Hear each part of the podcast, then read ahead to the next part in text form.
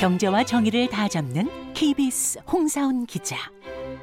경제 정보를 이렇게 재미있게 알려드리는 프로그램은 홍사훈의 경제쇼 플러스뿐입니다. 네, 경제와 정의를 따따블로 잡는 주말 홍사원의 경제쇼 플러스 시작하겠습니다. 저는 경제와 정의를 다 잡는 홍반장 KBS 기자 홍사원입니다.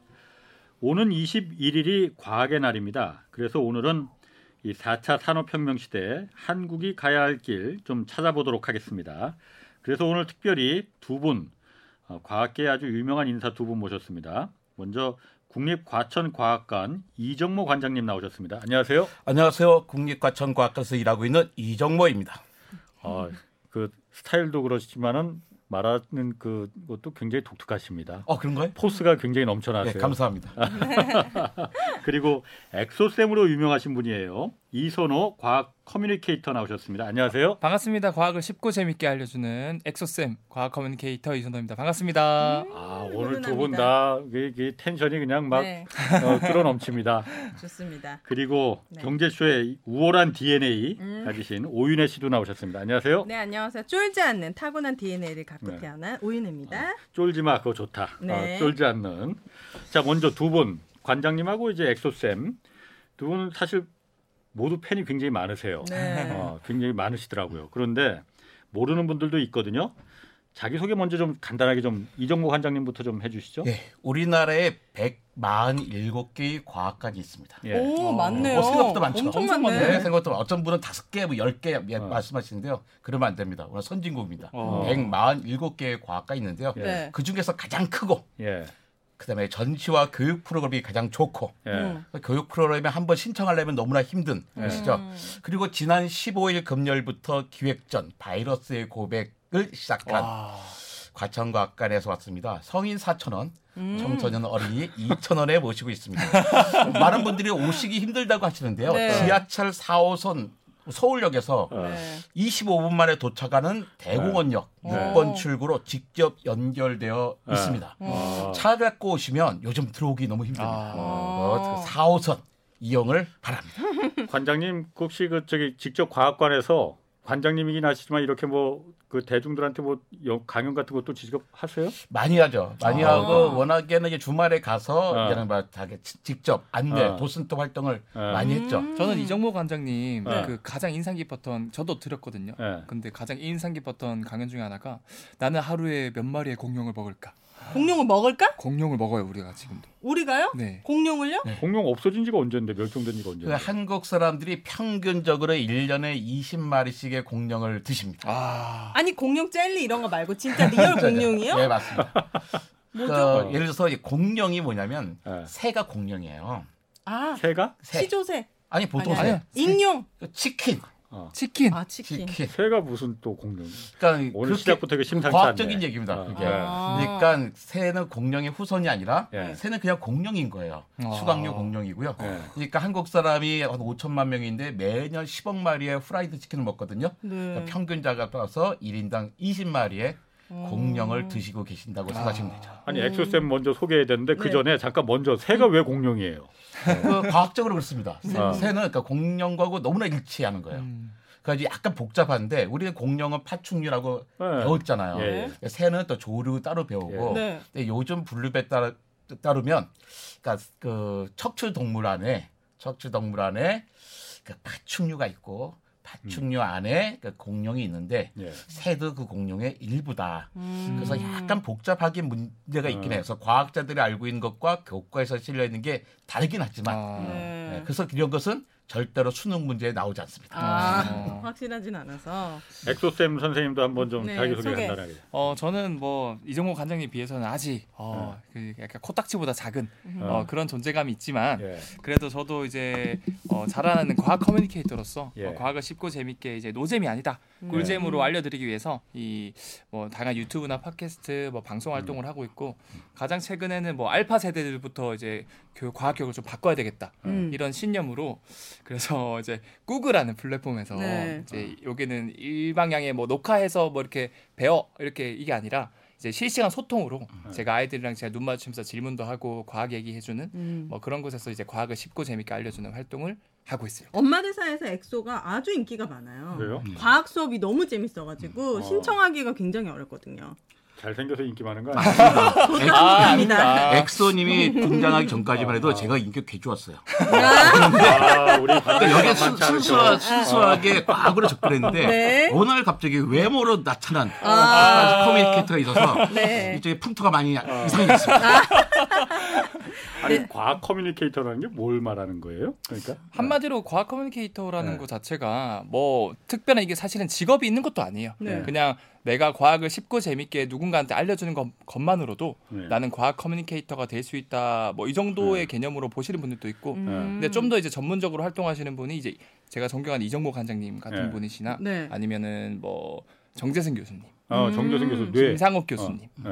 어뭐 그런 분들 그 예. 위에 이제 자라나는 이런 새내기 과학 커뮤니케이터 분들들이 있거든요. 예. 저도 그렇고 그런 분들이 음. 뭐 이제 대중 매체를 통해서 예. 과학을 쉽고 재밌게 음. 네. 알려주는 뭐 정말 도움을 많이 받아요. 음. 정말 아, 일상생활에 왜 이렇지라고 한 번도 호기심을 가져본 적이 없는데 이렇게 예. 엑소님 같은 분이 나와서 설명을 해줘서 너무 네. 재밌게 잘 듣고 있습니다. 아, 저는. 그래서 우리나라도 엄청나게 많은 연구 성과들이 나오고 있어요. 예. 모두 연구 성과의 주인은 시민입니다. 아, 왜냐면 그렇죠. 그 어떤 연구도 시민의 세금이 들어가지 않은 게 없어요. 당연하죠. 그러니까 어. 연구 성과들이 시민에게 전달이 돼야 되는데 어. 문제는 과학이 어려워요. 아 네. 맞아요. 어려, 과학이 오. 어렵고 그러니까 이제 혼자는 이해할 수 없고 근데 그걸 연구한 과학자들 너무나 바빠요. 왜요? 할 게 많아요. 할게 많아요. 어. 거기다가 이제 과학자들과 시민이 사용하는 언어가 다릅니다. 예, 어. 그렇죠. 과학자들은 수학이라는 언어를 사용하기 때문에 예. 네. 그 사이에 거간꾼이 필요해요. 과학자와 시민 사이에 어. 그 거간꾼이 바로 science communicator, 어. 과학 커뮤니케이터인데 우리 때만 해도 다른 직업을 가지고서 뭐 어. 교수를 한다든지 기자를 한다든지 작가를 하면서 커뮤니케이터 역할을 했었는데 요즘은 엑소님처럼 아예 이거를 직업으로 삼은 음. 진짜 오. 프로페셔널한 사람들이 나타난 거죠. 어. 그러게 뭐 과학 거간꾼 하니까 굉장히 좀 밑바닥 느낌이 나는데 커뮤니케이터 하니까는 음, 있어 보입니다. 어, 있어 보입니다. 가깝게 어. 느껴지고. 그런데 뭐 사실은 거의 이게 불모지 같은 느낌이기 때문에 네. 지금 저희 역할이 중요하죠. 이걸 어. 어떻게 보면은 어 이제 창직을 하는 새로운 네. 직업을 만들어내는 어, 음. 그런 활동으로서 지금 하고 있기도 하죠. 엑소는 가수 아니 그런데 엑- 왜 엑소라고 했어요? 그쵸 사실은 제가 그걸 노리고 그런 건 아니고 어. 정말 이게 죄송하기도 하지만 네. 제가 이제 서울의대에서 뭐 줄기세포가 분비하는 어떤 물질에 대한 연구를 10년 넘게 하고 있어요. 네. 네, 아, 그 서울의대 나오셨어요? 거기서 지금 이제 박사 과정을 하고 있고 음. 이제 어떻게 보면 과학자라고도 볼 수 있겠죠. 어. 네. 근데 그 세포가 분비하는 작은 택배 이름이 엑소솜이거든요. 어. 그래서 제가 한 13년 정도 연구를 했으니까 아. 거의 나와 같은 존재다 보니까 아. 앞글자를 따서 그냥 엑소로 닉네임으로 활동을 하게 된 거죠. 그렇군요. 신기하다. 자, 그럼 네. 본론으로 좀 들어가 볼게요. 네. 그 지금 어쨌든 미국하고 중국하고 경제쇼에서도 여러 번 다뤘는데 패권 경쟁이 트럼프 대통령 시절에는 무역을 갖고 경쟁을 하다가 지금 바이든 대통령 들어서면서 기술을 갖고 특히 시- 출발점이 이제 반도체 갖고 지금 경쟁이 막 패권 경쟁을 음. 시작했단 말이에요. 네. 패권의 핵심이 지금 과학기술이 부- 급부상했는데 우리나라 과학기술 수준 높은 것 같기도 하고 낮은 것 같기도 하고 음. 어느 정도 수준입니까? 그 자, 정확히 보셨는데요. 높은 예. 것 같기도 하고 낮은 것 같기도 아, 하고. 잘 그렇죠. 모르겠어요. 근데 우리다가 느끼기에는 되게 그냥 낮다고 많이 생각하죠. 아, 우리 너무나 멀지 않았어. 차이가 음. 격차가 크지 않아. 그런데 실제로는 그렇지 않아요. 음. 그러니까 실제로는 항상 모- 거의 모든 연구에 그 핵심에 한국 사람들이 들어가 있습니다. 어 정말요? 네. 근데 노벨상 이런 거 아직 받은 적은 없잖아요. 우리 네, 과학자분들께서. 그거는 아, 뭐 시간이 많이 걸릴 거예요. 아 음. 그래요. 예, 왜, 뭐 많이 걸리는 이유는 따로 있는데요. 네. 많이 걸립니다. 어쨌든 좀, 좀 추후에 좀 설명을 해주시고 네. 높은 것 같기도 하고 높기도 하고 낮기도 하다. 하지만 높다. 높죠. 어. 사실은 되게 되게 많습니다. 우리나라가 이제 뭐 음. 경제적으로 되게 선진국이 됐잖아요. 갑자기 선진국이 될 수 있는 건 아니거든요. 그 토대가 있기 때문에 가능한 거죠. 그러니까 네. 그만큼 우리가 우리가 뭐 일곱 번째, 여덟 번째 경제 강국이다 음. 한 얘기는 적어도 일곱 번째, 여덟 번째 정도의 음. 과학과 기술력을 갖고 있다고 보시면 되는 겁니다. 음. 관장님이니까 그렇게 말씀하실 수 있을 것 같고 네. 엑소쌤은 어떻게 보십니까? 뭐 저 같은 경우는 일단 저도 현직 연구자로서 지금 활동을 하기도 하면서 과학 커뮤니케이터로 활동을 하니까 이런 뭐 대학원생분들이나 네. 이런 뭐 포닥이나 교수님들의 연구의 현실을 알고 있는데 네. 네. 이 한국 뭐 과학기술 같은 걸 보면은 사실 정량적으로는 전 세계 선진국이랑 이제는 그 거의 비슷해요. 예. 근데 정성적으로 봤을 때는 이게 정말 우리가 앞으로도 이게 지속 가능할까, 리딩을 할 수 있을까를 보면은 사실상 이게 결과적으로 이제 이정무 관장님께서도 말씀해 주시겠지만 이 노벨상을 우리가 못 받는 이유랑도 연결이 돼 있는 것 같아요. 아, 네. 그래요. 보통 우리는 어 뭔가 리딩해서 처음 첫 발견을 해서 그래서 막 이렇게 어 시작하는 연구는 못 하고 음. 이미 밝혀진 엄청 이제 획기적인 내용이라든가 이런 것들이 밝혀지면은 음. 거기 우리가 따라가서 이제 같이 이제 파생되는. 어 선두주자가 돼보자 하면서 열심히 연구하는 그런 연구들을 많이 나오고 있는데 네. 우리가 첫 시작하는 연구, 창의적인 연구, 그런 와, 이- 것들은. 뭐 그런 것들은 아직 많이 부족하다라는 거죠. 지원이나 정책이나 이런 것들이 많이 편성이 안 돼서 그런 겁니까? 아, 꼭 그렇지도 않아요. 그러니까 과학은 네. 세 개의 요소가 있습니다. 일단 돈이 있어야 돼요. 돈. 당연- 사람 돈, 사람 그다음에 돈? 시간이 있어야 되는 거예요. 시간. 네. 네. 근데 일단 전문가는 많아요. 근데 옛날에 무슨 분야에 전문가가 없는 데가 많았는데 어, 모든 분야의 전문가들이 다 있어요. 음. 노벨상 뭐 발표되잖아요. 과학 과학상 그러면 반드시 그 분야의 핵심 인력의 핵심 수상자의 네. 제자라든지 그 제자의 제자가 우리나라에 있습니다. 맞아 맞아. 어, 네, 그래서? 뭐 그 새로운 그 노벨상에 해설하기 되게 편해요. 그- 그래서 아주 잘 아는 사람들이 거기에 있으니까. 음. 그렇다고 우리가 돈이 없냐? 그것도 아니에요. 돈도 많아요. 음. 우리 마누라에 야 우리가 연구비가 없어서 투자가 안 돼서 안 하는 거 아니야? 그런데 그렇지 않습니다. 절대적인 액수로, 그러니까 국가 R&D 예산에서 절대적인 액수로 전 세계 4위 정도예요. 오. 음. 뭐 우리나라가 인구가 4위인 나라는 아니잖아요. 네. 그렇죠 그렇죠. 그런데 네 번째로 연구비를 많이 쓰고 있고 음. 특히 GDP 대비를 하면 거의 2위권입니다. 그만큼 투자를 잘 하고 있는 투자도 거예요. 많이 하고 있는 거예요. 네, 근데요. 근데 시간? 문제는 시간이죠. 아, 왜요? 시- 다 바쁘세요? 아니죠. 왜 시간이? 아직 거기까지 도달하지 않은 거예요. 우리는 시간을 더 주어야 되는 거예요. 아, 음. 시간이 걸린다. 시간이 걸리는 겁니다. 아. 조금만 기다리시면 돼요. 오. 그럼 조금만 기다리면 노벨상 나오는 거죠. 그러니까 그러니까 한국인 코리아. 최소한 10년 동안은 안 나옵니다. 아, 10년 지나야 나오는 거예요. 왜 그렇게 장, 단언을 하실 수가 있어요? 왜냐하면 해놓은 게 없기 때문이죠. 뭘 해놓은 게 없냐면 아. 네. 실패를 아직 안 한 거예요. 어. 그러니까 우리가 엑소님 말씀하셨듯이 우리가 예전에 이 후진국일 때는 예. 베끼는 데 천재였어요. 예. 음. 남들이 해놓은 거막 예. 쫓아가서 베껴가지고 얼른 쫓아왔어요. 네. 좋은 전략이었죠. 예. 그래서 여기까지 쫓아왔잖아요. 예. 근데 우리가 뭐 선진국이 되다 보니까 베낄 대상이 없는 거예요. 음. 예. 우리가 제일 앞에 서 있고 음. 뒤에서 우리보다 더 잘 베끼는 나라들이 음. 많아진 거예요. 그럼 예. 제일 앞에서 해야 되는데 예. 제일 앞에서 하는 나라들의 특징이 뭐냐면 실패예요. 아. 우리 남들이 해놓은 거 베낄 때는 쉽잖아요. 예. 그렇죠. 근데 안 한 걸 해야 된단 말이에요. 그럼 예. 당연히 실패를 할 수밖에 없는데 음. 우리는 실패에 익숙하잖아요. 예. 어 실패했어? 저 사람 두 번 실패했어? 야 제 연구비 주지 마. 아. 제 일자리 없애야 돼. 막 이런 식인 거죠. 음. 그 2013년인가 14년에 그 노벨 화학상 주제가 극조원 전자현미경이었어요. 음. 네? 예. 극조원 전자현미경. 음. 극 좋은. 극 극저온. 낮은 온도. 어, 네, 아주 맞아. 극전 아, 전자현미경. 영하 네. 250도 막 이렇게 어. 떨어지는. 그 당시 세 사람의 수상할 때 나이가 만 77세, 75세, 72세였어요. 과학자들의 나이가요? 과학자 나이가. 와. 근데 그 사람들이 뭐 젊을 때 했던 게 아니라 한 40년 동안 71년부터 한 40년간 실패 실패 실패 실패하다가 나중에 성공을 했죠. 음. 어. 근데 그걸 가지고 노벨상을 받은 거예요. 40년간 실패해도 잘리지 않고 계속 연구비를 받을 수 있을 만큼의 여지를 준 거죠. 음. 가난한 나라는 못하죠. 그쵸. 선진국 했던 거 이제 우리도 네. 이제 그게 드디어 가능해진 거예요. 음. 어. 그게 한 4, 5년, 5년 정도입니다. 5년 네. 저 정도부터 우리나라가 드디어 실패하는 연구에 음. 투자 재투자. 실패하는 연구를 음. 전제로 한 음. 연구비가 책정됐어요. 음. 야, 돈줄 아. 테니까 너 실패돼. 하지만 그 어중간하게 될 만한 거 안전빵인 거 하지 말고 한번 도전해봐. 그러니까 기회를 주기 시작한 지 5년밖에 안 된 거예요. 그 전에는 안 됐군요. 그 전에 그런 기회가 없었죠. 없애버렸군요. 예, 그러니까 음. 조금만 더 10년만 더 기다리면 충분히 그게 나올 거다. 음. 생각하는 겁니다.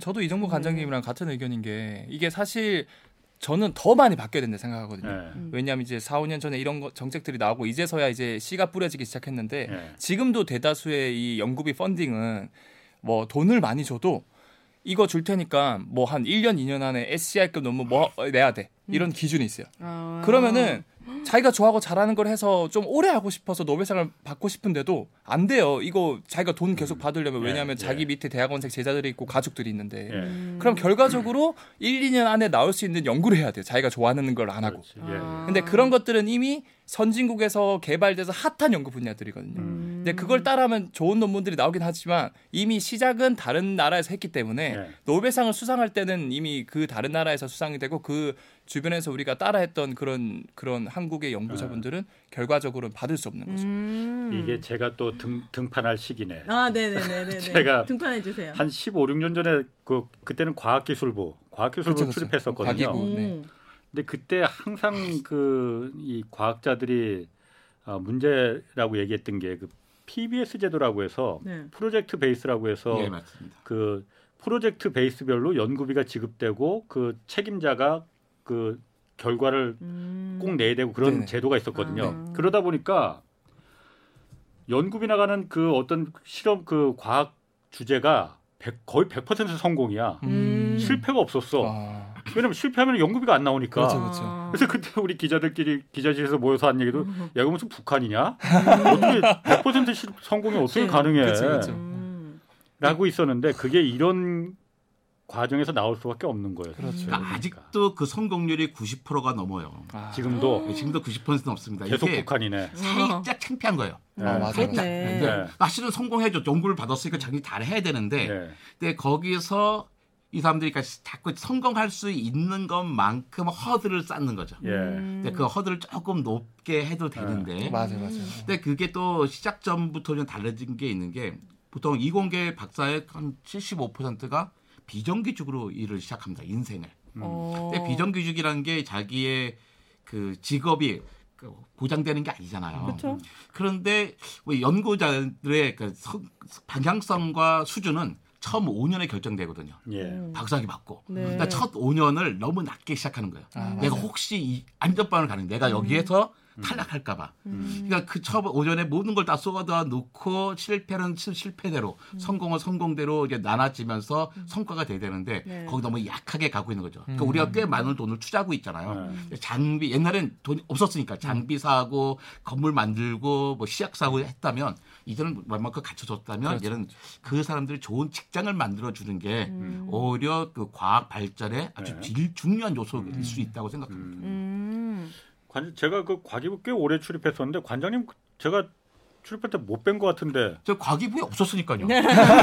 과기부야 여기 과천에 계시는 네, 네, 분인데. 네. 과학기술부 공무원 과학관장이 된 게- 원래 과기부 공무원들이 아 그래요? 가는 자리인데 그랬죠. 좋은 자리 중에 하나인데 네. 그 제가 일곱 번째 관장인데요. 네. 네. 어. 여섯 분은 이제 과학기술정보통신부의 음. 과기부의 네. 그 고위 관료들이 오셨고 예. 제가 네. 처음으로 네. 민간에서 아. 능력 위주로 어. 어떻게 가시게 된 거예요? 진짜 아, 그러니까 외모죠 외모. 그러니까 그 코스로 나밖에 잘생긴 외모. 과기 정통부에서 예. 네. 과기 정통부에서 새로운 그 민간인에게 기회를 주고 싶었나 봐요. 예, 예. 그러니까 한번 그 문화를 좀 바- 과학관의 문화를 바꿔보자. 아. 네. 그러니까 과학관의 그 운영을 잘 하시는 음. 관료가 아니라 뭔가 새로운 바람을 넣는 사람을 한번 뽑으면 좋겠다. 네. 마음을 먹었는데. 하필 제가 그때 어. 딱 뽑혔던 아. 잘 뽑았네, 잘 운, 뽑았네. 운입니다. 운. 오. 평생 운으로 살고 있습니다. 저는 이제 아이를 가진 엄마로서 네. 이렇게 과학자들로 또 키우고 싶은 마음이 있지 않겠습니까? 우리나라 교육 환경이 수제나 이렇게 좀 어린 나이에 특출하게 이렇게 빨리 좀 똑똑해지는 친구들에 대한 교육이 좀 열악하다는 얘기 들은 것 같은데 네. 어떻습니까? 이 과학자로 키울 수 있는 환경, 교육 환경. 저는 그 이게 많은 분들이 아, 그 그런 얘기했어요. 우리가 정말로 과학 영재인데 어, 이 과학 영재를 영재답게 키울 수 있는 영재, 영재. 길이 없다. 어, 그니까. 그다 그럴 때 얘기하죠. 네. 어머니, 음. 대개 자녀는 영재가 아닙니다. 어, 그거 어떻게 구분합니까? 영재 없어요. 없다. 저는 그러니까 천재, 영재 없다고 봅니다. 맞아요, 맞아요. 저 저는 한 번도 보지 못했어요. 진짜 막 초등학교 5학년인데 막 고등학교 3학년 수학 풀고 과학 그게 풀고 막 잘못된 거죠. 그건 아무나 할 수 있어요. 사실은 야, 시키면 할 수 있어요. 그건 특별한 일이 아니. 아닌 거예요. 어. 저는 그, 그 교과 과정이라는 게 있잖아요. 그 네. 교과 과정은 그 나이에 맞춰서 그걸 하게끔 되어 있는 게 있는데 음. 갑자기 좀 반짝해서 그걸 해, 미적분을 풀 수 있다고 막 해서 암산으로 막 계속 예, 풀고 막. 이게 그렇게 되는 게 아니거든요. 어. 그래서 굳이 그렇게 하지 말고 네. 우리가 급할 거 없잖아요. 차곡차곡 밟아오면 음, 이게 제일 필요하다고 엄마의 마음은 생각합니다. 급하거든요. 빨리 성공. 엑소 쌤이 그, 음. 그 어린이들 영재. 교육 부분에서는 더 잘하실 수도 어, 있을 것 뭐 같아요. 이제 이정모 관장님께서도 이제 과학관에 이제 어린 아이들도 많이 오고 학부모도 음. 오시니까 예. 저보다 더 잘 아시겠지만 저도 나름대로 제가 느낀 점은 네. 이제는 좀 이제 4차 산업혁명 뭐 이런 네. 얘기도 많은데 이제는 좀 그 성공 방정식이랄까 네. 사람이 행복해질 수 있는 이런 뭐 인재 원하는 인재 이런 것들이 바뀌고 있다고 생각을 하거든요. 네. 그래서 결이 완전히 바뀌었다라는 게 예전에는 무조건 이제 오윤혜님께서 말씀하신 것처럼 빨리 선행 캡스에서 음. 전교 1등해서 어, 줄 세우기 식으로 해서 좋은 대학, 좋은 대학교, 좋은 직장 나오면은 이게 성공이다. 이게 성공 방정식이었는데 네. 이제는 아니거든요. 그러면요? 이제는 무조건 전교가 1등하는 사람이 성공한 시대가 아니라 아니라 음. 어좀 그러니까 예전에는 무조건 하나만 한 분야만 잘해서 1등이 되라. 그래서 스페셜리스트가 좀 어, 성공하는 그런 방정식이었으면 네. 이제는 진짜 자기가 좋아하고 잘하는 걸 1년이라도 빨리 찾아서 어. 그래서 내가 한 분야 1등은 안 되더라도 음. 여러 분야를 조금이라도 평균보다는 잘할 수 있는 사람. 음. 그러니까 어떻게 보면 제너럴리스트라고 할 수 있겠죠. 예. 네. 이제 그런 사람들이 이제는 융합형 인재가 될 수 있고 어. 성공할 수 있는 시대가 온다라고 저는 보고 골고루 있거든요. 다 잘해야 된다는 말씀인가요? 그러니까 가장 중요한 능력은 소통 능력인 것 같아요. 아, 소통. 그러니까 우리가 아는 유명한 과학자들의 특징이 있거든요. 뉴턴. 글을 잘 쓰고 네. 글을 잘 쓰고 뭐 말을 잘하는 사람, 음. 싼 사람들에게 자기를 잘 설명할 수 있고 예. 다른 사람과 같이 코어를 협력을 음. 가장 아주 잘하는 사람들이 좋은 과학자가 되는 거예요. 그래요? 아인슈타인 이런 사람들은 왠지 괴짜 같고. 그러니까 그러던 시절이 있었어요. 그렇죠. 그게 아, 과거였다는 거죠. 100년 전이에요. 100년 아, 전. 100년 전. 지금은 아니다. 지금은 아닌 거죠. 오. 그러니까 많은 분들이 오해하는 게 아, 과학자들은 천재 아니야? 음. 똑똑한 사람이 과학하는 거 아니야? 그런데요.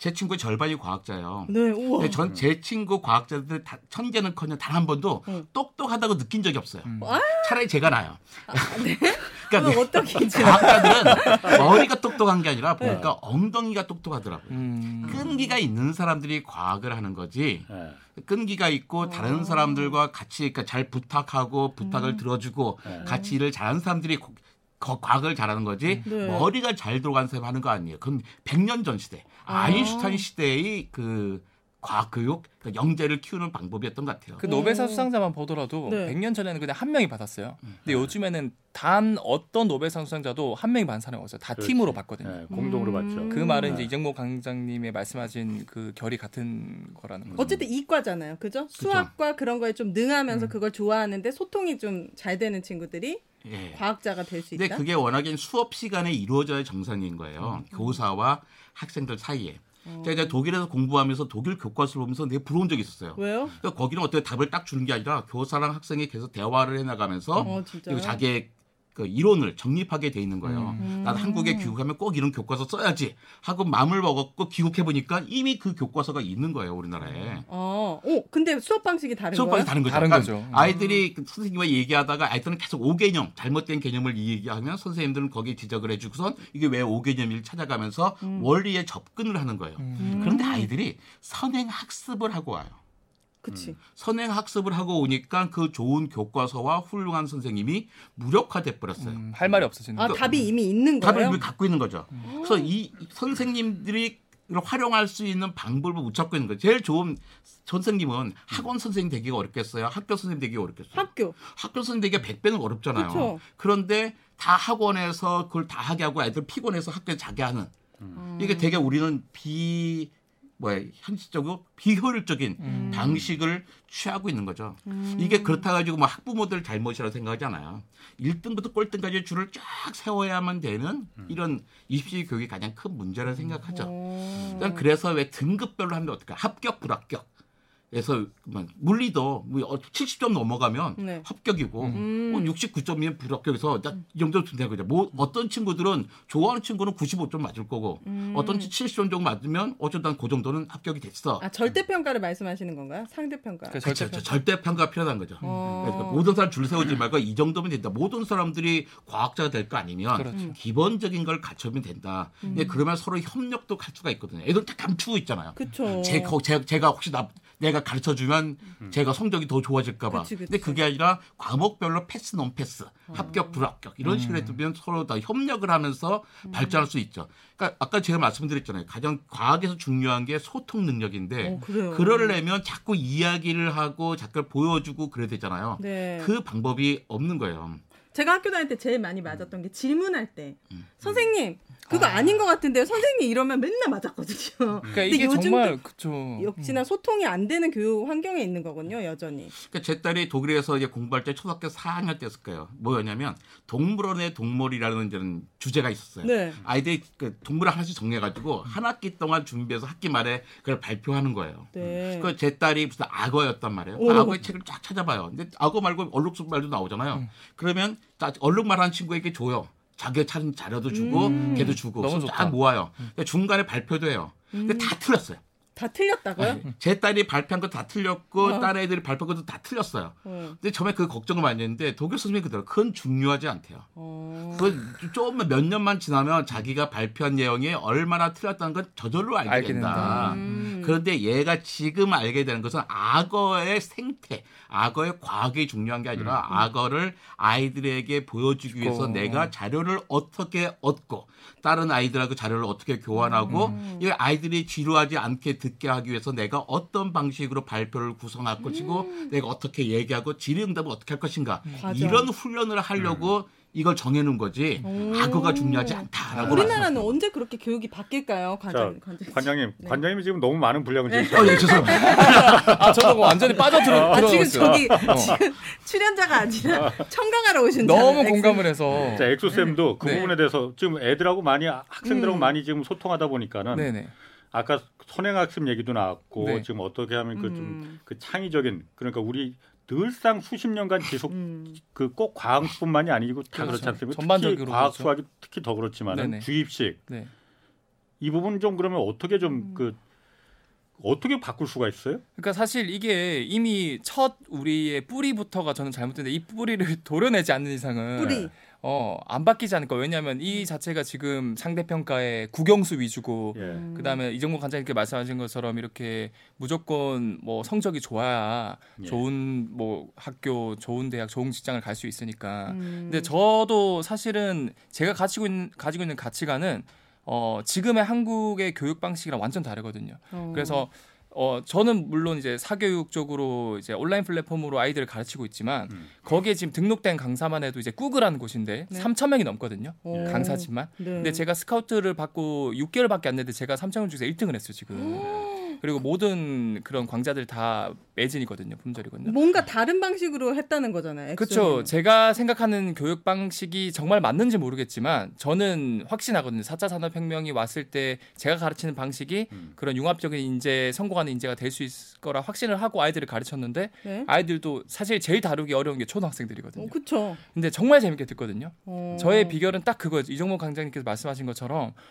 그 질문을 하는데 오히려 엉뚱하고 틀린 질문을 한 친구한테 박수를 더 유도를 하고 음. 그다음에 똑같은 한국의 교육 과정을 그대로 제가 가지고 오지만 표현 방식을 완전 다르게 해요.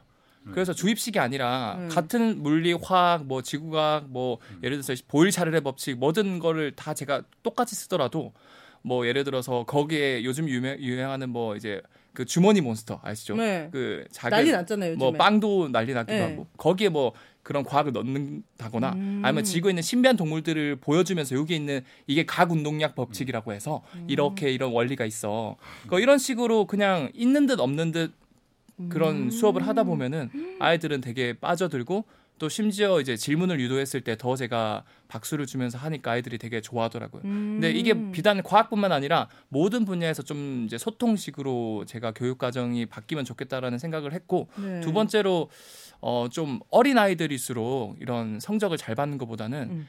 잘 못 봤더라도 다양하게 좀 경험을 시켜서 어. 릴때 내가 좋아하고 잘하는 걸 빨리 찾아서 음. 오히려 선택과 집중을 왜 초등학교 1학년 때부터 고3까지 내가 싫어하는 과목을 끝까지 붙들고 수능 잘 치려고 네. 해야 되는지 저는 의문이거든요. 그- 차라리 그냥 초등학교 저학년 때 뭐 요즘에는 이제 코딩이라던가 아니면 뭐 유튜브 편집 이런 거 뭐든 지금은 음. 다 성공할 수 있는 길들이 많아졌거든요. 네. 그래서 오히려 저는 국영수 위주가 아니라 과목을 좀 좀 더 다양하고 음. 그래서 아이들이 다양한 경험을 토대로 자기가 이제 초등학교 고학년이나 중학교 갈 때쯤이면 음. 어 나는 이러 이러 이런 것들 좋아 이런 것만 나, 나는 열심히 해서 잘 하고 싶어 음. 이런 식으로 좀 바뀌어가야 하지 않을까 음. 음, 저는 그렇게 생각하고 있습니다. 그 우- 제가 네. 어, 뭐 아니 먼저 이런- 말씀하세요. 아니 제가 뭐 이게 경제 쇼 이 주제하고 크게 상관이 없을지 몰라도 아까 그 선행학습 얘기가 나와서 네. 그냥 제가 생각 평소에 생각하는 겁니다. 네. 저는 뭐 제가 교육에 대해서 그렇게 뭐 깊게 알지는 못하지만은 우리나라 공교육을 무너뜨린 여러 가지 문제점이 있죠. 음. 여러 가지 문제점 정말 많습니다. 공교육 정말 무너졌다고 저는 생각합니다. 네. 근데 그 주범 중에 하나가 네. 선행학습이라고 생각하거든요. 음. 교육 격, 격차도 거기서부터 시작됐고 그러다 보니까 입시도 거기에 맞춰서 짜여질 수밖에 없었고 음. 왜냐하면 힘 있는 사람들이 선행학습 원래 시키니까 맞아요, 그거에 맞아요. 따라서 입시 제도도 만들어지니까요. 네. 누구도 다 무- 선행학 선행학습이 애도 괴롭고 거기다 돈 들이는 음, 그러니까. 학부모도 어렵 음. 그이 고통이고 다들 고통이라고 생각하지 않습니까? 네. 근데 안 고쳐지잖아요. 안 고쳐지죠. 음. 이거 고치려면 그럼 어떻게 해야 되는 건지 옛날처럼 과외 강제로 금지하듯이 음. 선행학습 강제로 금지하거나 극단적인 방법을 뭐 사실 저는 그 방법이라도 써야 된다고 생각합니다. 음. 그러니까 저 제가 이런 고등학교 아. 2학년 때 1학년 2학년 1학년 네. 때였나? 그게 금지됐어요 과외가. 오 예. 갑자기 과외 학원 그다 금지돼가지고 저하고 비슷한 여 저보다 많아 보이시는데 그 너무 행복했어요. 예. 일단 학교 수업만 음. 하, 하게 어. 됐잖아요. 예, 예. 네. 예, 그러니까 그때는 사실은 뭐 전국에서 어디서 공부하든지 다 비슷했던 거죠. 예. 근데 그것도 괜찮은 방법일 것 같은데 뭐 이 민주주의 사회에서 이제 그 가능할 것 같지는 않고요. 예. 근데 그 부모들의 좀 협력이 좀 필요할 것 같아요. 아, 그러니까 약간 우리가 애가 굶어 죽지 않는다. 라는 그 안심을 좀 하면서. 그러니까 제 딸이 독일에서 공부할 때 학교에서 책을 안 갖고 오는 거예요. 왜요? 뭐책안 갖고 오냐. 그러니까 선생님이 갖고 가지 못, 못하겠대요.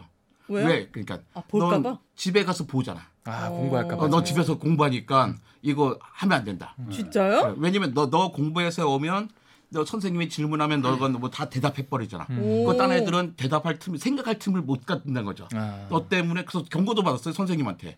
애애그 숙제 외에 어. 딴 수업 시, 하지 말라고. 가르치 마라. 어. 당신의 아 딸이 문제가 아니라 당신 딸 때문에 딴 애들이 피해를 본다. 그러니까 우리는 왜 잘하는 애서 막 걔만 칭찬하잖아. 그렇죠. 야, 그러면 그- 거기서 저는 경고를 받고 안 했죠. 음. 안 하니까 아이도 행복하고 그 어. 수업도 훨씬 더 재밌어지는 거죠. 음. 네. 그러니까 왜냐면 대학 가는 게 어려운 일이 아니게 됐잖아요. 그렇죠. 네, 그렇다면 조금 더 우리 여유 있는 마음을 가지고 해보면 어떨까? 음. 교육도 이런 생각을 좀 해봅니다. 저는 엑소잼. 사실 그 교육이 이게 정책적으로 사실상 쉽게 안 바뀔 거예요. 이렇게 제가 이거 뭐 다 갈아엎어야 된다고 하지만 이게 어떻게 쉽게 갈아엎을 수 있겠어요. 결과적으로는 이 아이를 책임지고 있는 학부모님들을 시각이 좀 더 바뀌면은 네. 아이를 좀 더 냅두고 음. 뭐한 예로 제가 지금 뭐 요즘에는 메타버스라든가 뭐 유튜브라든가 이런 거 관련해서 오히려 그 대학 나와서 좋은 대학 나와서 전공자보다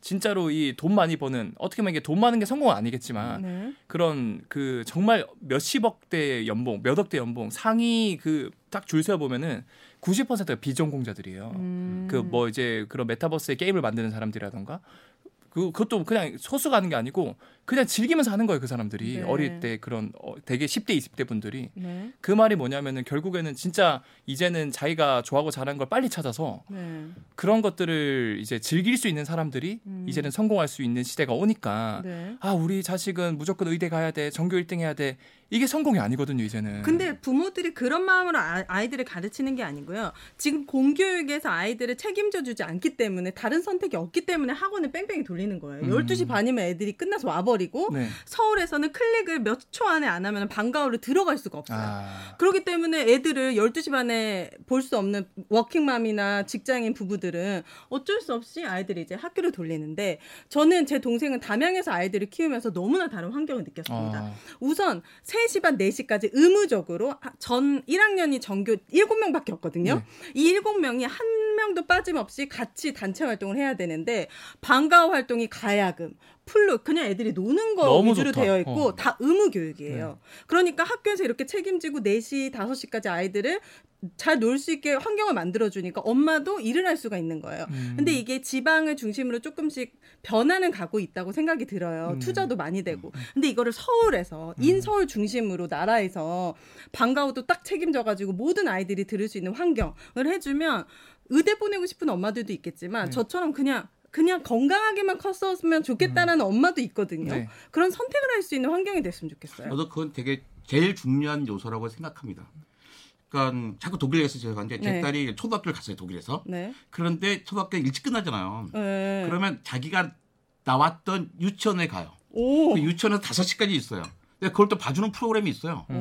그래서 거기서 뭐 숙제도 같이 하고 숙제는 잠깐 하고 이랬는데 노는 프로그램을 하는 거죠. 어디 놀러도 가고. 그래서 이제 부모님들이 아이들을 학원에 맡기는 게 아니라 그 학교에 맡긴다든지 음. 다양한 프로 스포츠 프로그램 맡긴다든지 네. 그럴 수 있으면 좋죠. 총량이라는 게 인생에 할 수 있는 총 공부 양이 있는데 초등학교 때 막 그렇게 막 넣잖아요. 내가 동네에서 많이 봤어요. 초- 초등학교 음. 6학년 때부터 맨날 전교 1등하고 했던 이 서울대 가지 않더라고요. 오. 걔도 한계가 있는 거예요. 이게 이만큼 그렇죠. 하고 너무 일찍 하면 안 되는 거예요. 고3 때 잘해야지 6학년 때 잘해서 뭐 하겠어요. 어. 고, 그런 요소 약간 우리가 좀 봐주는 게 있으면 얼마나 좋을까. 저는 부모님이 전혀 공부를 못 하신 분인데 그게 되게 이 좋았거든요. 부모님 공부를 안 하셨으니까 네. 잘 모르시니까 자꾸 저한테 기회를 다 주신 거예요. 음. 그러니까 제가 선택할 수 있었고 음. 그래가지고 이제 부모님들이 살던 시대랑 아이들이 사는 시대랑 완전히 다릅니다. 음. 그쵸. 야 내가 살아보니까 있잖아 너는 이런 직업을 가진 게 좋겠어 그 너 이런 전공을 하면 좋겠네 이게 아이들이 엄마 말 잘 듣잖아요 잘못하면 망할 수도 있어요 음. 왜냐면 부모님이 살던 시대와 아이들이 다르죠. 살던 시대가 음. 다르기 때문에 우리의 그 기준으로 자꾸 만들어주면 어, 안, 될것 되는 같아요. 거죠 음. 뭐 저희가 지금 뭐 이 교육 문제를 얘기하는 것도 음. 다그 교육이 우리 과학 기술에서 창의적인 그 음. 생각 음. 우리 학 애들의 아이들의 그 타- 창의적인 생각을 자꾸 없애버리는 쪽으로 지금 음. 가다 보니까 잘못된 방향으로 가고 있으니까 이 부분에 대해서도 좀 얘기를 하는 거고 음. 그런 부분이 이제 과학 기술의 퇴보 발전을 좀 가로막는 방향도 있으니까 음. 네. 뭐 사실 그런 아까 제가 선행 학습 얘기를 갑자기 이제 꺼내 들어서 뭐 그 부분은 저도 뭐 뭐 하고 싶은 말이 많지만은 그것도 하면은 또 말이 길어지니 네. 다만 저는 그냥 한 마디만 하면은 어, 국가가 할 일은 분명히 있습니다. 음, 맞아요. 음. 우리 교육의 이념도 근본 이념이 홍익 인간이잖아요. 음. 널리 인간을 이롭게 하는 모든 사람이 다 행복해야 되는데 거의 대다수가 학생도 그렇고 학부모도 그렇고 행복하지 않는 이 교육은 음. 행복하지 않다라고 그렇죠. 하지만은 아주 극히 일부분에 일부분은 이 부분 때문에 이 부분을 선행학습이나 이런 부분을 창의적인 걸 억누르는 교육을 이해관계에 따라서 고집하고 주장하고 음. 집행하는 음. 계층들이 있거든요. 맞아, 맞아요. 음. 이거는 정말 교육의 이념하고 맞지 않죠. 음. 네. 그런 거는 국가가 나서서 강제적인 규범과 제도를 도입해야만 합니다. 그게 음. 바로 우리가 세금을 내는 이유라고 네. 저는 생각하거든요. 네. 뭐 아, 한마디만 하신다더니 너무 공감합니다. 네. 자, 그래서 어쨌든 지금 우리가 얘기하는 게 4차 산업혁명이잖아요. 지금 네. AI 시대라고 말하고. 네. 이 AI 시대 4차 산업혁명, 음. 어, 요구하는 그럼 역량, 우리 사회가 요구하는 역량은 뭐라고 좀 생각하십니까? 그러니까 이제는 우리가 인공지능하고 겨루려고 하면 안 돼요 음. 왜냐면 우리 옛날에 커제를 3대 0으로 이긴 알파고 마스터가 음. 있었잖아요. 알파 그 알파고 마스터, 알파고 리 이런 건 다 사람에게 배웠잖아요. 예. 알파고 제로라고 있었어요. 사람에게 배우지 않고 자기 스스로 오. 공부한 거예요. deep learning 아니에요, 그게? 예, 그렇죠. 이제 어. 그 알파고 제로라는 친구인데 예. 알파고 제로가 커제 세계 챔피언 커제를 3대 0으로 이긴 알파고 마스터를 89대 11로 이깁니다. 음. 한국 챔피언이었던 이세돌을 네. 4대 1로 이긴 인- 알파고 리를 100대 0으로 이겨버려요. 어머나.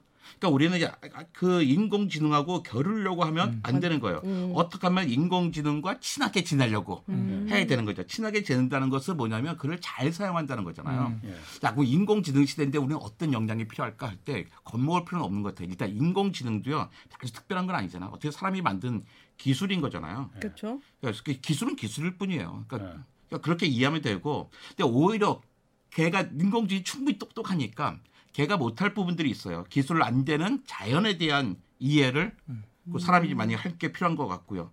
근데 물론. 자연에 이해하려니까 당연히 옛날보다 더 필요한 게 아예 인공지능이 다 하니까 우리는 과학 공부 안 해도 돼 아니라 오히려 물리, 화학, 생물, 지구과학 다 이해가 있어야 되고 그래서 수학 더 열심히 해야 되죠. 어. 아 인공지능 있으니까 우리 수학 안 해도 돼가 네. 아니라는 것 같아요. 어, 그 그래요? 인공 다 수학이잖아요. 우리가 인공지능과 친하게 지내려면 언어가 통해야 되니까 수학에는 네. 언어가 있어야 되는 거죠. 음. 그리고 무엇보다 인간에 대한 이해가 필요한 것 같아요. 인간. 그죠. 기술에 대한 이해만큼이나 인간 사회에 대한 이해가 필요한 시대예요. 예. 그럼 그래서 어느 때보다도 문학이 더 어? 인공지능 시대는 문학이 아주 중요한 아, 네. 그 우리의 학습의 수단 그다음에 우리가 배워야 될 소양이 아닐까 생각합니다. 저도 문학이야말로 너무 너무 너무 동의하는 게 어, 그래요? 어떻게 보면 이제 예전에는 방금 제가 말씀드린 것처럼 이제 전교 1등하는 사람, 음. 답을 잘 내는 사람들이 성공하는 시대였다면 이제는 인공지능이든 뭐든 이런 것들이 발달해서 답은 다 있거든요. 그리고 너무 쉽게 찾아주거든요.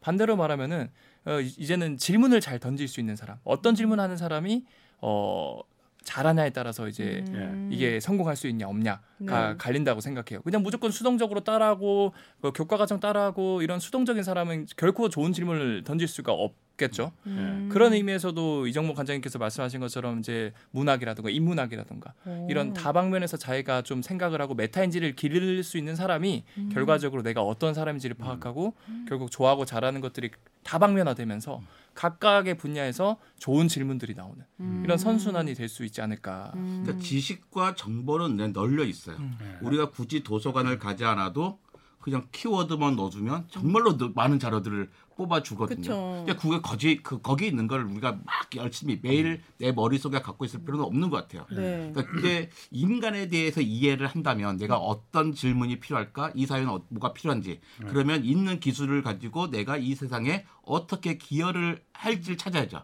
그 기여할 요소를 차- 잘 찾은 사람은 이 세상에 필요한 사람이 되는 거고, 예. 그걸 찾지 못하면 그딱 아주 아주 기묘한 사람이 되지는 않을 수 있겠죠. 다른 사람이 만들어진 질문에 답을 자- 자료를 만들어주는 사람이 될 수 있고 네. 질문을 던질 사람이 될 수 있느냐, 네. 그 차이가 나라질 것 같아요. 음. 아, 그 질문 얘기하니까 뭐 네. 그게 뭐 맞는지 안 맞는지 모르겠지만 요즘 학교에서도 그러니까 질문 아까 윤혜 씨도 그렇고 질문하면 혼난다고 했잖아요. 네. 그러다 보니까는 사람들이 학생들이 질문하는 것부터 두려움을 갖고 음, 질문은 어색해. 하면 안 돼라는 아 근데 저는 정말 어. 이게 안타까운 게 어, 이게 뭐 한국 교육에서 네. 질문을 잘 안 해요 사람들이 그 음, 대학생이든. 어. 중고등학생이든 그리고 가끔 하더라도 요즘에는 이런 문화를 선생님들이 인식해줬는데 박수 유도하고 칭찬해 주거든요. 네. 아. 그러면은 아이들이 다 박수 쳐주는데 음. 제가 이게 확신하게 말씀드리는데 거의 99% 아이들은 박수 쳐주면서 이런 생각할 네. 거예요. 아, 쟤 왜 저렇게 나대지? 어. 이게 이게 제가 그 뭐 그 극단적으로 말한 게 아니고 어. 네. 이게 그리고 여러분들이 잘못된 게 아니에요. 그냥 한국인 DNA가 그런 거고 어. 이게 과거부터 조선 시대 유교 문화, 그다음에 군대 문화, 뭐 회사 문화, 수직적인 문화 뭐 모나지 마라, 나대지 마라, 음. 그냥 중간만 가라. 어. 네. 이게 성공하는 거다. 이 문화가 너무 DNA에 뿌리 박혀 있다 보니까 어. 사람들 대한민국에선 조금이라도 얘가 질문하거나 나서면은 음. 다들 이걸 배타시하고 음. 어 이상하게 생각하고 얘를 약간 뭐 안 좋게 보거든요. 음. 근데 이게 이제 완전히 바뀌어야 된다는 거죠. 그래서 어떻게 보면은 이 손 한 번 드는 게 음. 에너지가 별로 안 쓰이잖아요, 솔직히. 그쵸? 전교 1등 하는 것보다 손 한 번 드는 게 더 쉽거든요. 그쵸? 근데 이게 쉬우면서도 사회적으로 너무 어렵거든요. 맞아요. 근데 여러분들 인생에서 가장 소중하고 가장 행복해야 될 사람이 결국에는 자기 게임 속 캐릭터도 아니고 음. 엄마 아빠도 아니고 동생도 아니고 자기 자신이잖아요. 네. 근데 그 사람이 행복해지려면은 4차 산업혁명 시대에서는 결과적으로는 내가 질문 많이 해서 내가 어떤 사람이고 뭘 좋아하는지를 빨리 파악을 해야 된다는 거죠. 음, 그러려면 교육 환경이 진짜 바뀌어야 될 것 같아요. 그- 아이들이 그렇죠, 그렇죠. 많은 시간을 보내잖아요. 그래서 저는 이 코로나가 사태가 네. 우리에게 하나의 기회인 것 같아요. 왜요? 저희 강연 많이 하거든요. 강연 네. 끝나고서 그냥 그한 30분 정도 이제 질문 시간을 놔두면 큰일 나요. 질문이 5분도 안 나오거든요. 아. 꽉 채워야 되는 거야. 모두 눈치 보고 네, 있고. 그 눈치 보면서 사실 질문하고 싶은 게 있는데 쭈뼛쭈뼛 내리고 왜너 어. 나대지가 있어서. 어. 근데 이제 지금 온라인으로 많이 하잖아요. 줌 이런 네. 거 하잖아요. 그러니까 저 채팅 많이 한단 말이에요. 네. 그러니까 뭐 이런 강연은 꼭 보이는 라디오 같아요.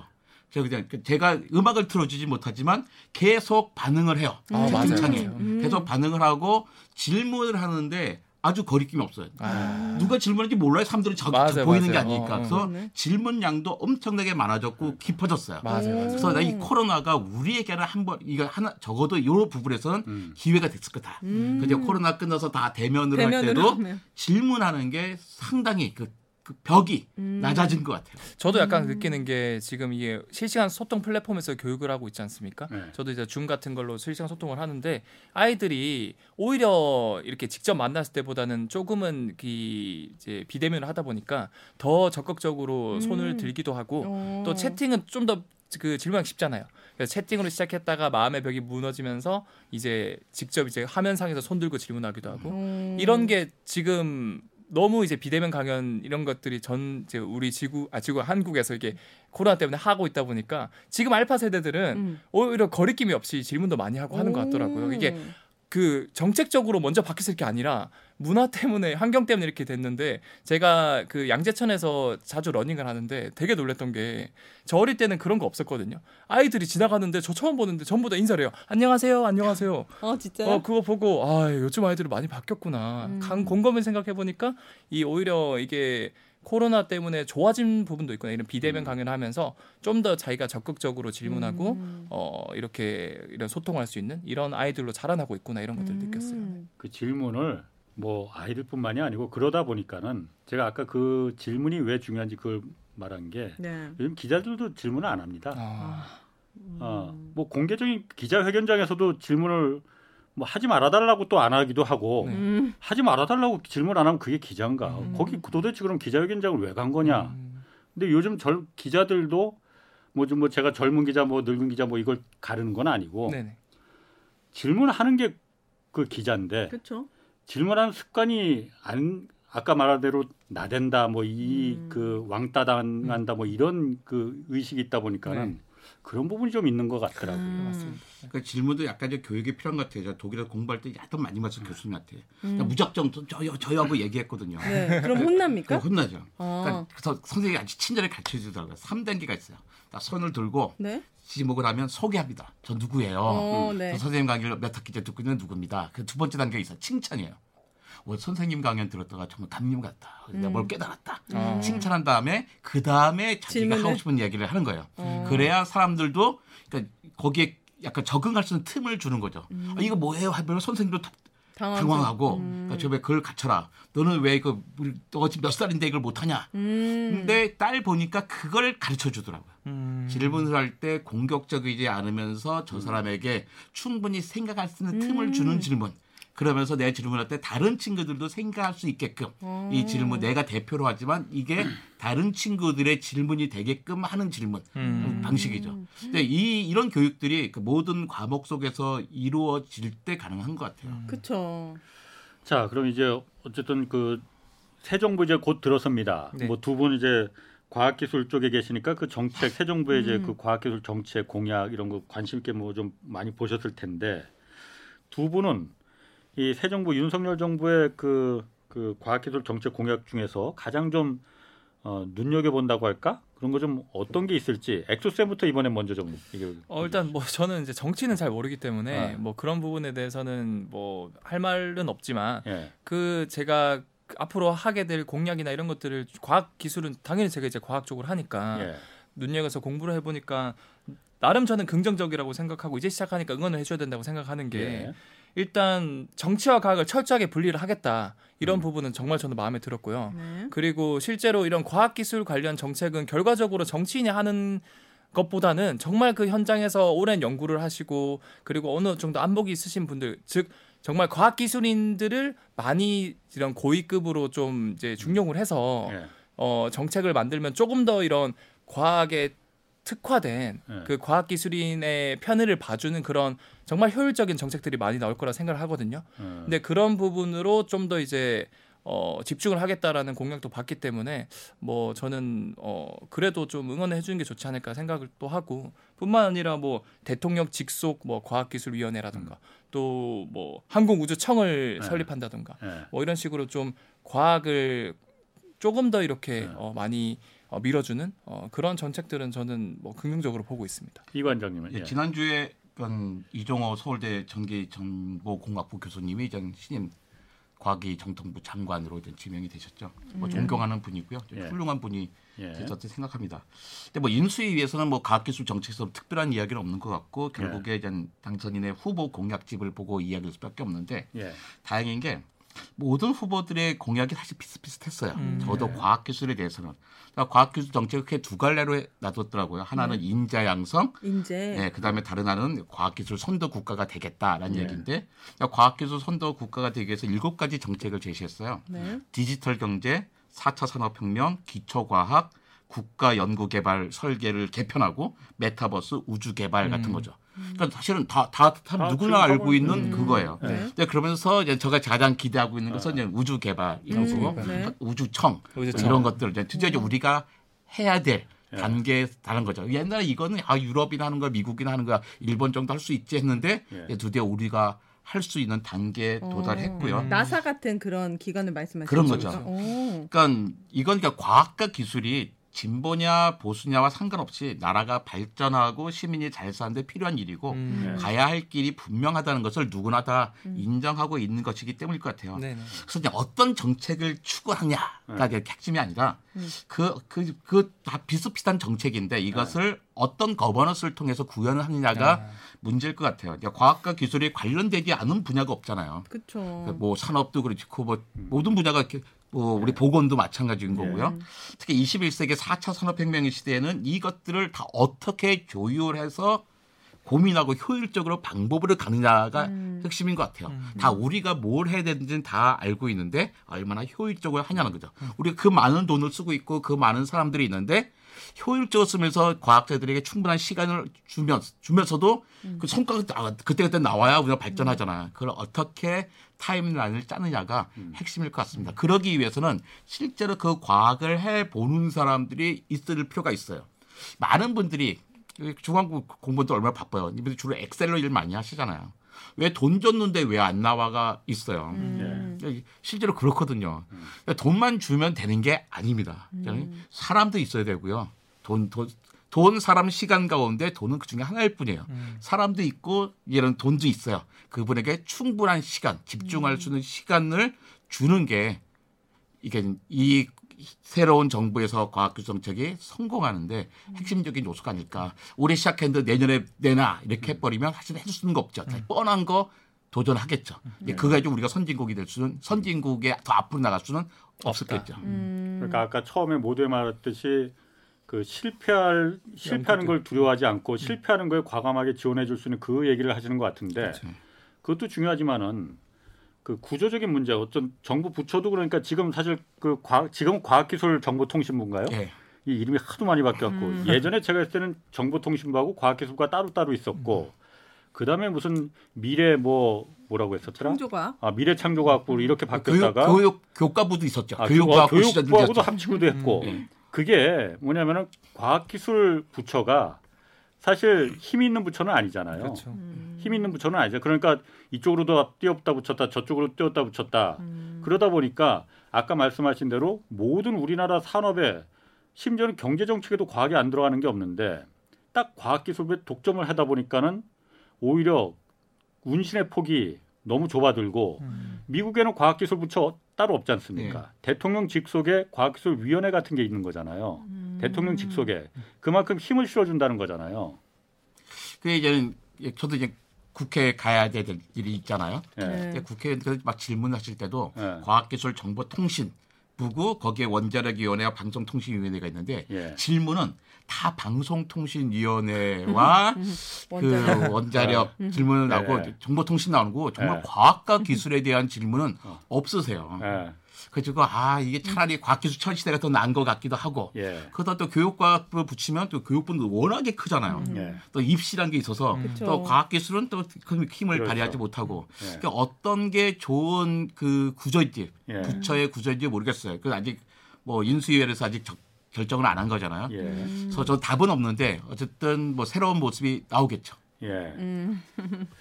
가정에서 뭐 어쨌든 그러면은 그 지금 PD가 그거 한번 물어보라고 네. 좀그 그 하시네. 네. 가정에서 그러면은 부모는? 부모는 어떤 역할을 해야 되느냐? 아까 말씀하신 대로 뭐 차, 애를 좀그 누구 어떤 부모든 음. 자기 아이 잘 되길 바라지 못 되길 바라는 분은 당연히 없습니다. 그렇죠. 그 창의성 있게 애가 크고 나름대로 어, 그렇게 되려면은 두 분 과학자 입장에서는 부, 가정에서 보면 어떤 역할을 해야 됩니까? 저희 어머니 생각하면 우리 어머니가 전혀 공부를 못 하신 분이에요. 그러니까 음. 중학교도 못 나오신 분인데 이분의 장점이 뭐냐면 내가 뭐 물어보잖아요. 네. 답을 다 해주셨어요. 어, 음. 진짜요? 알고 봤자 다 틀린 답이에요. 아. 다 틀린 답이지만 최선을 다해서. 아, 엄마가 상상을 해서 다- 답을 해주셨어요. 어. 그러니까 나는 누군가는 같이 대화할 수 있는 상대가 있었던 거예요. 어. 가지고 이제 문제를 찾아, 근데 이제 우리 엄마처럼 다 엉터리 하시면 안 되고 음. 아는 데만큼 하고 이 음. 답을 찾아가자 한번 음. 과학관을 가든 누구에게 편지를 쓰든 이런 식의 좀 질문을 촉진시키는 역할, 음. 엄마의 역할은 그러니까 야 이거 뭐, 그러니까 귀찮아 죽겠 그만 물어봐. 음. 아니면 그냥 너 책에 있잖아 책 봐가 어. 아니라 네. 같이 질문을 촉진시키고 이게 이 애가 이 네. 어딘가를 찾아갈 수 있는 길을 마련해 주는 게 좋은 것그 같아요. 역할. 과천과학과 성인사천은 어린이 어. 청소 2천원밖에 안 한단 말이에요. 그 얘기 충분히 알아들었고 네. 엑소쌤은 어떻습니까? 그러니까 저는 그 이런 질문 자체가 잘못됐다고 생각- 생각해요. 그러니까 당연히 부모님이 욕심이 나니까 이런 어떻게 해야 될까요? 예. 그러니까 냅둬요 그냥 냅두고 정목 이정목 간장님께서 말씀하신 것처럼 결과적으로 이 아이가 자기가 스스로 내가 어떤 사람인지를 파악해주는 환경을 구성해주는 게 정말 중요하거든요. 예. 근데 내가 어떤 사람인지 파악하려면 말 그대로 그게 바로 메타인지예요. 예. 나를 주관적으로 날 보는 게 아니고 한 발자국 떨어져서 내가 아 이런 아이였구나 나는 이런 이런 사람이고 그래서 내가 이거 좋아하고 잘하게 되는구나 라는 환경을 유지해 줘야 되거든요. 음. 근데 제가 교육을 하고 많은 성공한 인재들을 보고 제 나름대로 도움이 됐던 것들은 네. 어른들이 많이 말하는 것 중에 독서 많이 하는 거. 예. 어. 그거 독서할 때 항상 요즘 나오는 단어가 메타인지잖아요. 예. 그게 결국 자기를 파악하는 그렇죠. 거고 여행 떠나는 거. 뭐 네. 하나토 이런 데 부르주아 뭐 몇백만 원 하지 말고 배낭여행 떠나면은 어. 네. 결과적으로 이게 우리 한국 사회에서는 네. 모든 엄마 앞에서의 나의 모습, 친구 앞에서의 나의 모습, 여자친구, 남자친구 앞에서의 나의 모습, 페르소나가 다 다르고 다 연기를 하거든요. 음. 근데 진짜 나를 알려면 이런 걸 다 걷어내야 된단 말이죠. 네. 네. 근데 여행을 떠나면 하나부터 열까지 결과적으로 네. 모든 걸 걸어 걷어내고 진짜 나를 파악해주는 일종의 나를 찾아가는 여행도 될 수 있단 말이죠. 네. 그래서 이런 여행이나 독서가 많이 되- 도움되고 독서. 저는 맞습니다. 질문 정말 많이 했어요 어릴 때. 질문. 어, 질문. 저는 뭐 엑소쌤 말대로 네. 정말 그 독서 애들 때는 책 많이 읽는 거 그게 사실 저도 오늘날의 홍사원은 그 그게 밑거름이 됐다고 저는 믿고 있거든요. 그러니까 보면 질문이 굉장히 예리하시고 어, 혼자력이 네. 있으신 것 같아요. 알겠습니다. 네. 자 오늘 여기까지 하겠습니다. 네. 뭐 하여튼 이번 주말에 그래서 국립과천과학관 그러니까 성인 4천 원, 어린이 2천 원, 2,000 원. 어, 한번 어, 가등이 할인 됩니까? 그리고 온라인 대중교통. 자, 그리고 온라인에서는 구구의 엑소쌤을 찾아주시면 네. 아이고 마지막까지 자 두 분 고맙습니다. 이정모 국립과천과학관 관장 그리고 이선호 과학 커뮤니케이터 그리고 오인혜 씨도 고맙습니다. 네. 자 여기서 마치겠습니다. 고맙습니다. 네 감사합니다. 감사합니다.